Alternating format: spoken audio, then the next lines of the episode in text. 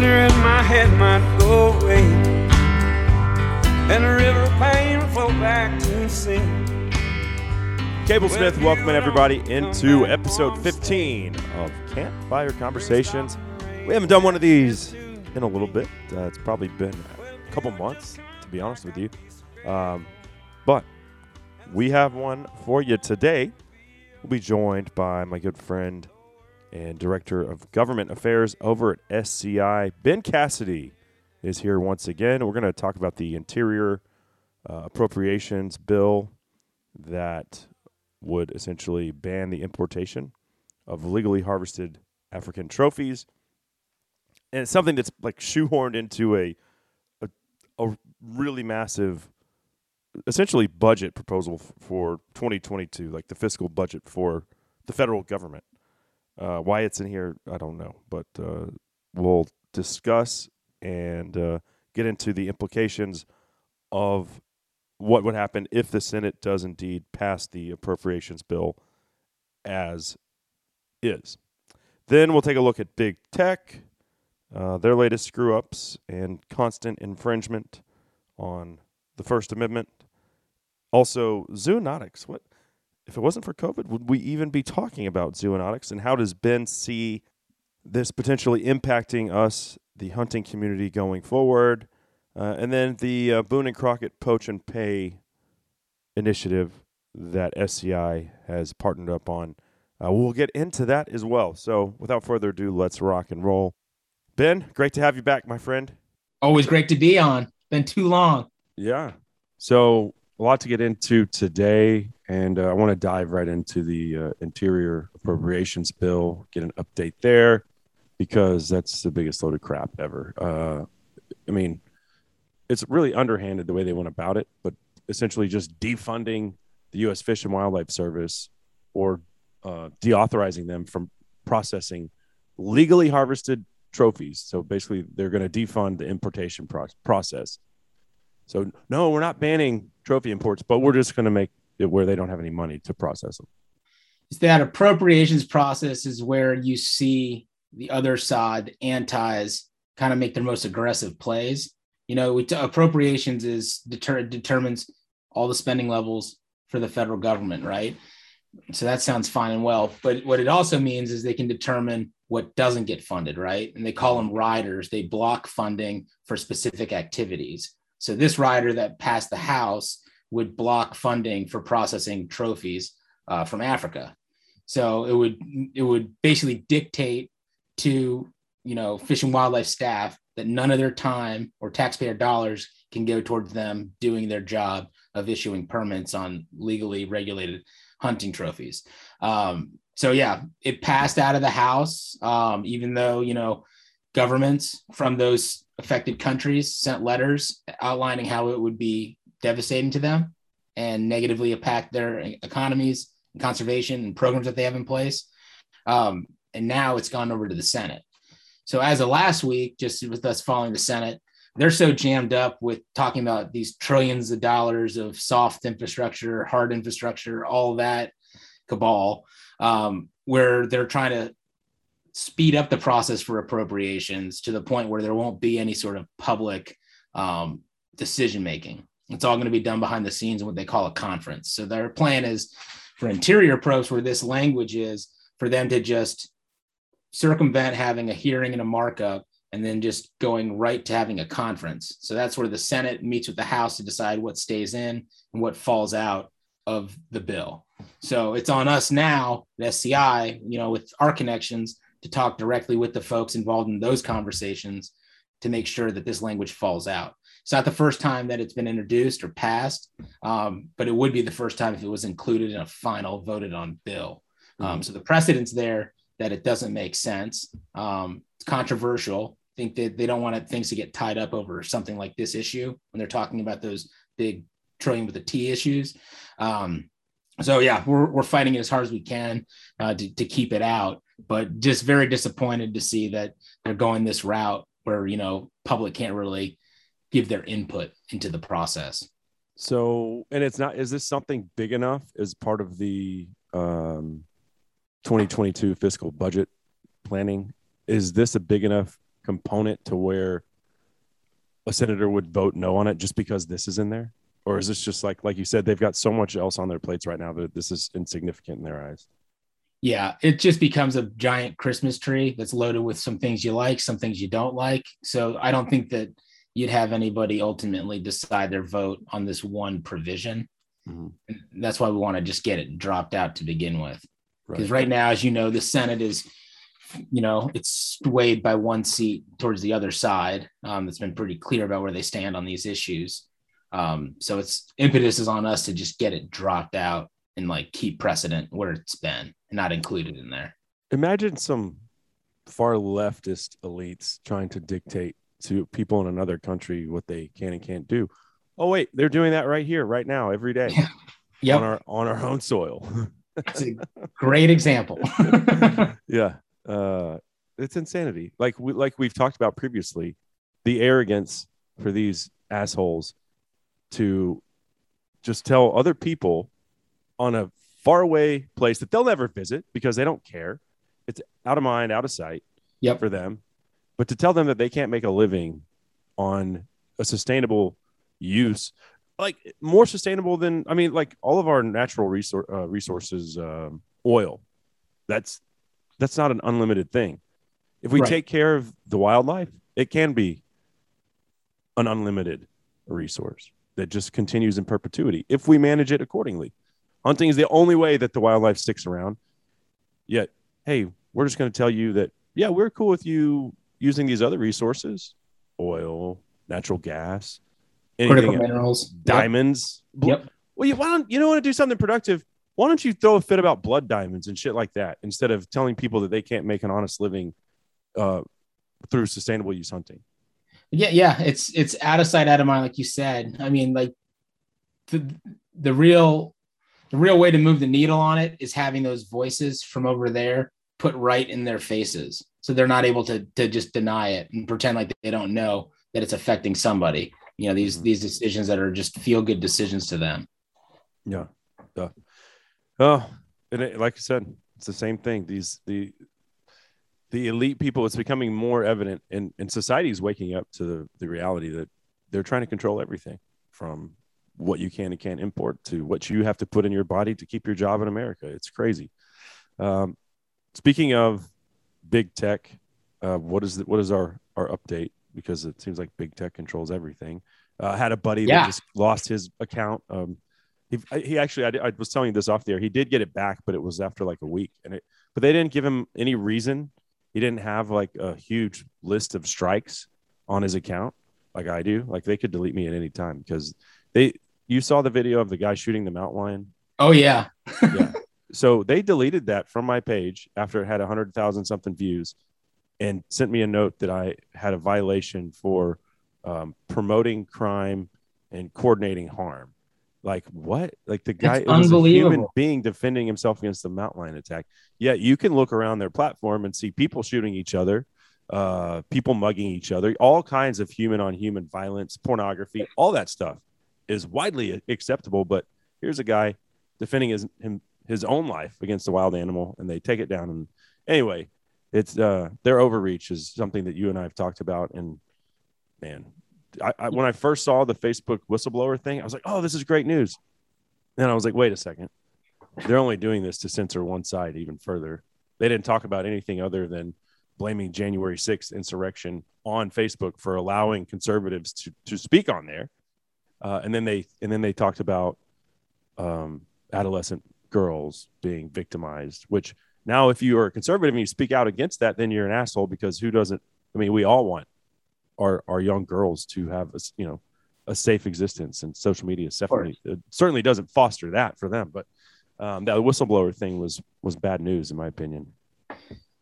Yeah, it didn't really get to the bottom of it, but the conversation's not going to go away. I mean, people like you, like you said, are just fed up. I mean, just with, with how much they're being just cracked down on for just totally acceptable, you know, use of the platforms and free expression. That video that you had of the mountain lion, I mean, that was riveting stuff. My heart was pounding yeah, for the guy on there and to take it down. I mean, it, I mean, it's just unbelievable, especially with the reasoning that they gave. But yeah, folks are fed up. I mean, we've had our petition out there now since over the summer. I mean, north of 6,000 people have signed on to it and more to come. You know, I'm looking forward to being able to take that document over to Facebook where we talk to them and try to use some sort of a, a process like we have at least in government to petition them.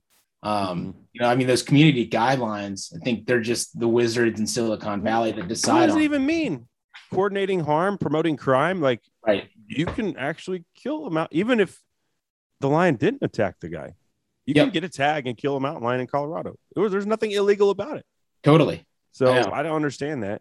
Um, like, like I was like doing some crime syndicate thing here by posting that. Seriously. Yeah, it's, uh, it, it's the videos where they're really overreaching right now, though. I mean, we're just seeing that with YouTube, right? With them demonetizing all these platforms like Seek One. Mm-hmm. I mean, just their guidelines that they put out that we posted on there. I mean, basically, just don't let you have anything that shows anything about our lifestyle without it being a violation, you know, and just the amount of I mean, this people's incomes and livelihoods that they've built off of it, doing, you know, playing by the rules. Playing by the rules. Are, now we're changing right. the rules on the fly. Telling even though you've made us bukus of money, and you and they'll still let you post your content, and they'll make money off of it. You just won't. Right. It's just such a such a joke. Yes, it's frustrating. I mean, and yeah, like you said, there's like the big moment last week having all the lights on in Congress, you know, to talk about it, and there's just still no answers yeah, we were just joking about how the Facebook crashed during that day, just yeah. randomly. Random my ass, right? Yeah. Like I was telling you off there, when people like Joe Rogan and uh, Dave Chappelle and all these other influential celebrities, athletes speaking out, whether it's vaccine stuff or if it's just like more more of them are just speaking out a bit like, hey, once you give up any kind of freedom, you're never getting it back the government isn't giving your freedom back to you. They don't. That's not the way it works. Yeah. Uh, and so it was like real weird that oh yeah, well, you see those type of celebrities start to post, and then they just take their platform down for eight hours. All three of them. Um, no, something wasn't adding up there. Yeah, that Rogan video was pretty impactful. That was good stuff. But yeah, yeah. I don't know. I, I, feel like they wanted to put the squeeze on small businesses and be like, you need us. You know, if we, if we turn the lights off on you, you're in a lot of trouble. So yeah, be good, oh, be well, good to your overlord. exactly. And it seems like if the the government doesn't even like what I'm looking at as a small business owner and in talking to other people who can't get supplies, like um, one of our advertisers is a um, uh, an off road like they do four by fours and lifts and everything. Dude, he can't get any supplies. He's like stuck in limbo. He's got vehicles that he can't work on because he can't get, you know, the, the supply chain is, you know, broken. Um, so it seems like the government is intent on crushing small businesses so that people need to depend on the government more. Yeah. So it's insane. It's so bad. Um, okay. Well, enough bashing big tech, even though they deserve to be bashed nonstop, 24 hours a day, 360. To be continued, right? right. Uh, but zoonotics, and I'm not even yeah. really familiar with what's going on here as far as it being included in recent legislation, but uh, I know that it piqued your interest. Yeah, I mean, so I just it's been the topic of discussion, obviously, internationally since you know COVID started. It really became just like a central focus on origins of COVID? Was it a wet market? And you know, it started to leak into decision making and, and, and, and, legislation across the world. Um, just trying to crack down on you know transmission of zoonotic diseases, mm-hmm. and it's really created this narrative. It's really pushed from you know the anti side of things on just only negative side of of trade and wildlife, right? It never has any sort of mention of any of the positives which I really think is an opportunity for us to tell our story as hunters, because that is the positive side. That is a regulated side. That is a side that doesn't, you know, promote the transmission of of disease. Mm-hmm. Uh, rather, I want to include trappers in there too, because that's uh, that's something that would wildly be affected by this ill-advised. Yeah, any kind of legislation like that. Absolutely. I mean, I, I think it's going to be a focal conversation just going forward, and it just really behooves hunters to be able to have a voice and a and our perspective in in them. I mean, so last I guess it was maybe three weeks ago now. They passed the National Defense Authorization Act, so that's you know the NDA funds the uh, funds funds our defense, um, and it included, for what I can tell, is the first time language in there in an amendment that passed um, to address transmission of zoonotic diseases. And we we scoured over it, and made sure that it didn't affect hunting. It didn't, but it really gives me heartburn for the long term because again, it's just putting forward that narrative that there's only negative to be had with any sort of transfer of of wildlife, you know, dead mm-hmm. or alive. Um, and we're seeing it over in Brussels too. I mean, they recently had in their you know commerce committee like a report that was delivered on zoonotics that was all negative. I mean, not even space for just one line on the benefits of hunting and regulation and how that isn't a part of what the problem that they're seeing is. So you just start to see that narrative creep up without any of our voices involved in multiple, you know, continents. It becomes kind of a concern. So that's really an area that, that we're focused in on. We're working with our colleagues, you know, in Europe to put together roundtables with different stakeholders, just showing what the positives are of our side of international trade. We'll be doing the same here in the United States, um, just to keep our voice at the table, so we don't just get you know floated. The irony isn't lost on me, Ben, that if people didn't claim that COVID 19 originated from a bat in a wet market, we wouldn't even be having this conversation about zoonotics more than likely. Well, right. we, you know, now it's kind of generally accepted that the the virus came out of a lab in Wuhan. So, like, I don't know. You know. Today I read that they were in a cave, like examining it, and maybe it's in the cave now, but still, uh, it's like. Uh-huh. So the, the narrative just changes whenever it's clean, right. So, That's um, keep searching for caves. But this would affect every impact of, I mean, every aspect of hunting, um, and then the uh, wildlife trade associated with that. Like, for instance, going back to trappers, when I went on the British Columbian uh, British Columbia trapline trip, they let you keep one pelt of everything that you trapped on, on, like we were there for a week, and anything you got a double of, they kept and they sold. So like a lynx, they could get like three hundred bucks for. It. I was surprised to know that they could still get that much money for certain pelts, or like a wolf, yeah. five hundred bucks. Or their favorite thing is a pine marten. You can get seventy five dollars for a little tiny pine marten, and it takes them like five minutes to skin it and like flesh it out. Like bang for your buck. They're like, no, the right more martens we catch, the better. It's so that's the market to get into. Wow. Yeah. yeah.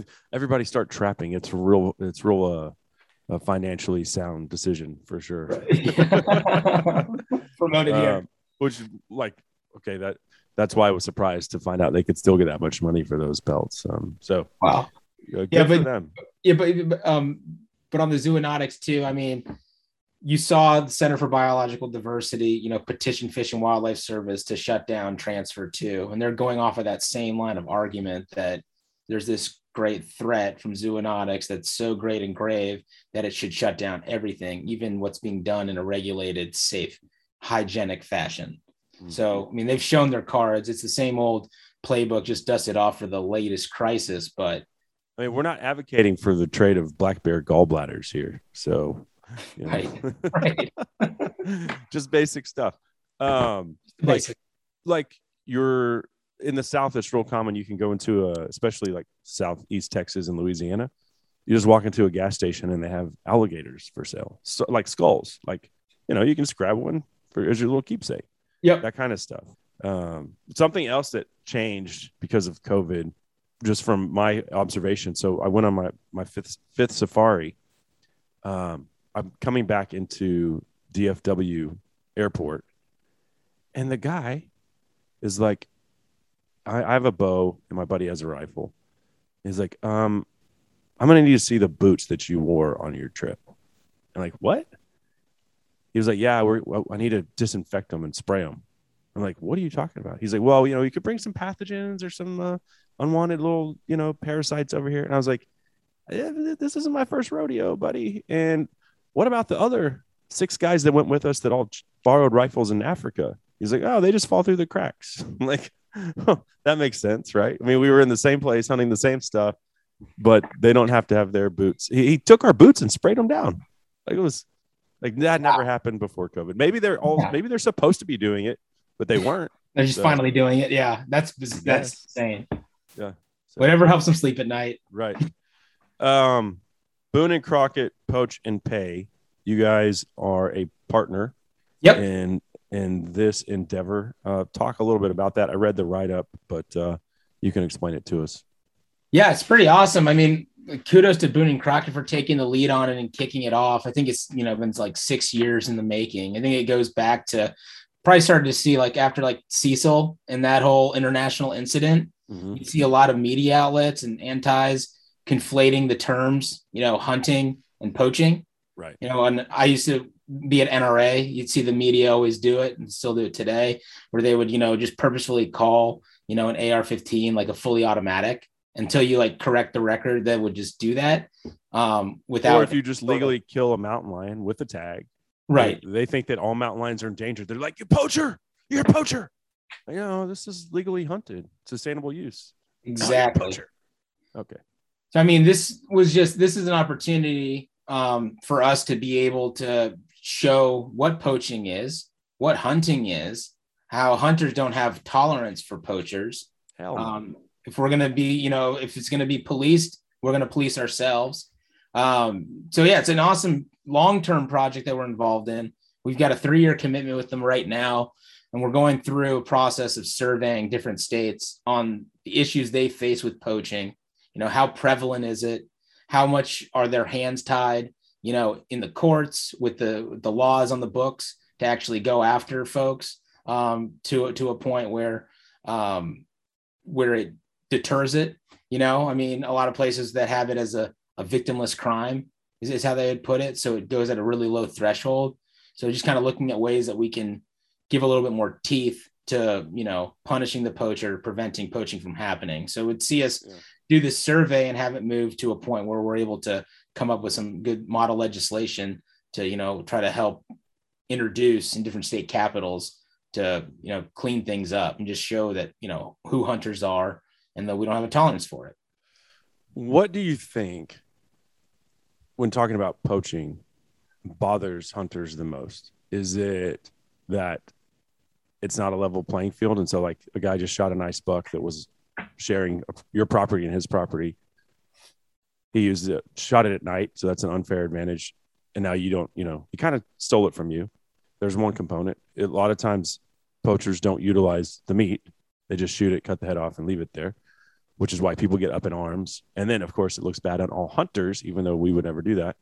Uh, so there's those two things, or is it just like the the ethics of it, like shooting something at night, shooting something out of season? Um, I don't know. What what is it? What is it that you think that bothers people the most about it? I mean, I'd speak for myself, and I, I would just see it going back to this incredible model that we've created. You know, the the North American model of conservation and the rules and regulations that are put in place, and all the steps that we go through to be able to make sure that we're, you know, by following those those rules and regulations, we're also giving back to conservation. We're ensuring that there's going to be wildlife and wild places for the next generation. And you step out of line and you violate that, you put that under threat. And why can't you follow the rules that all of us are able to follow to ensure that this is going to be there? It just seems like it's greedy. And I think it makes everyone else look bad. And it's not, you know, what we're trying to bestow for, you know, who we hunt with or what the next generation is. Mhm. So, I mean, I just think it, yeah, it's, it's, it's unethical. I mean, so I think that's where it, it rises for me. Mhm. Like, how about for you on poaching?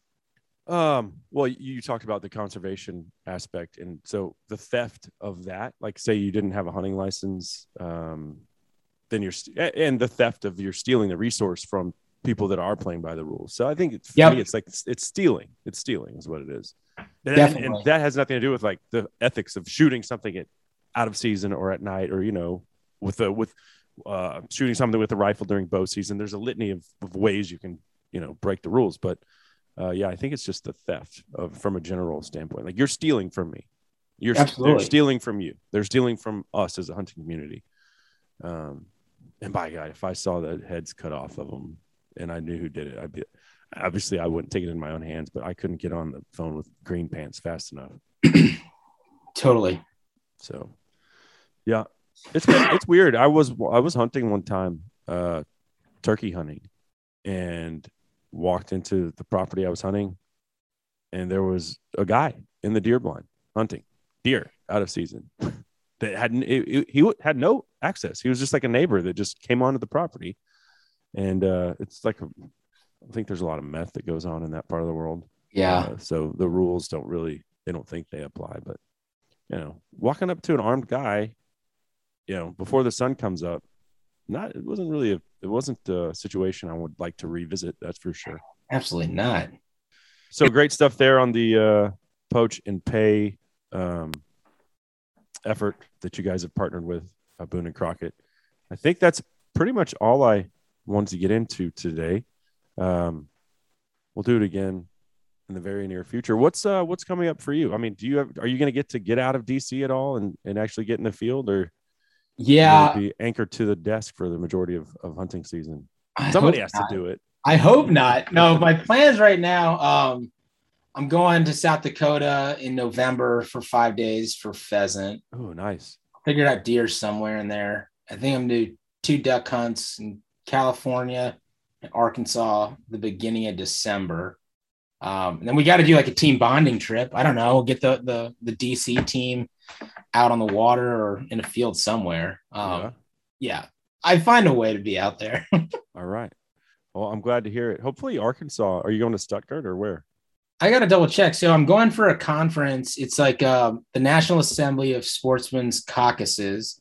Um, so it's all the different like pro hunting state legislators get together. We're a big sponsor of the event, and that's in Little Rock. But then we'll do like field trips out. I think at the beginning and end. Um, I imagine it's by Stuttgart, but I'm not sure if it is Stuttgart.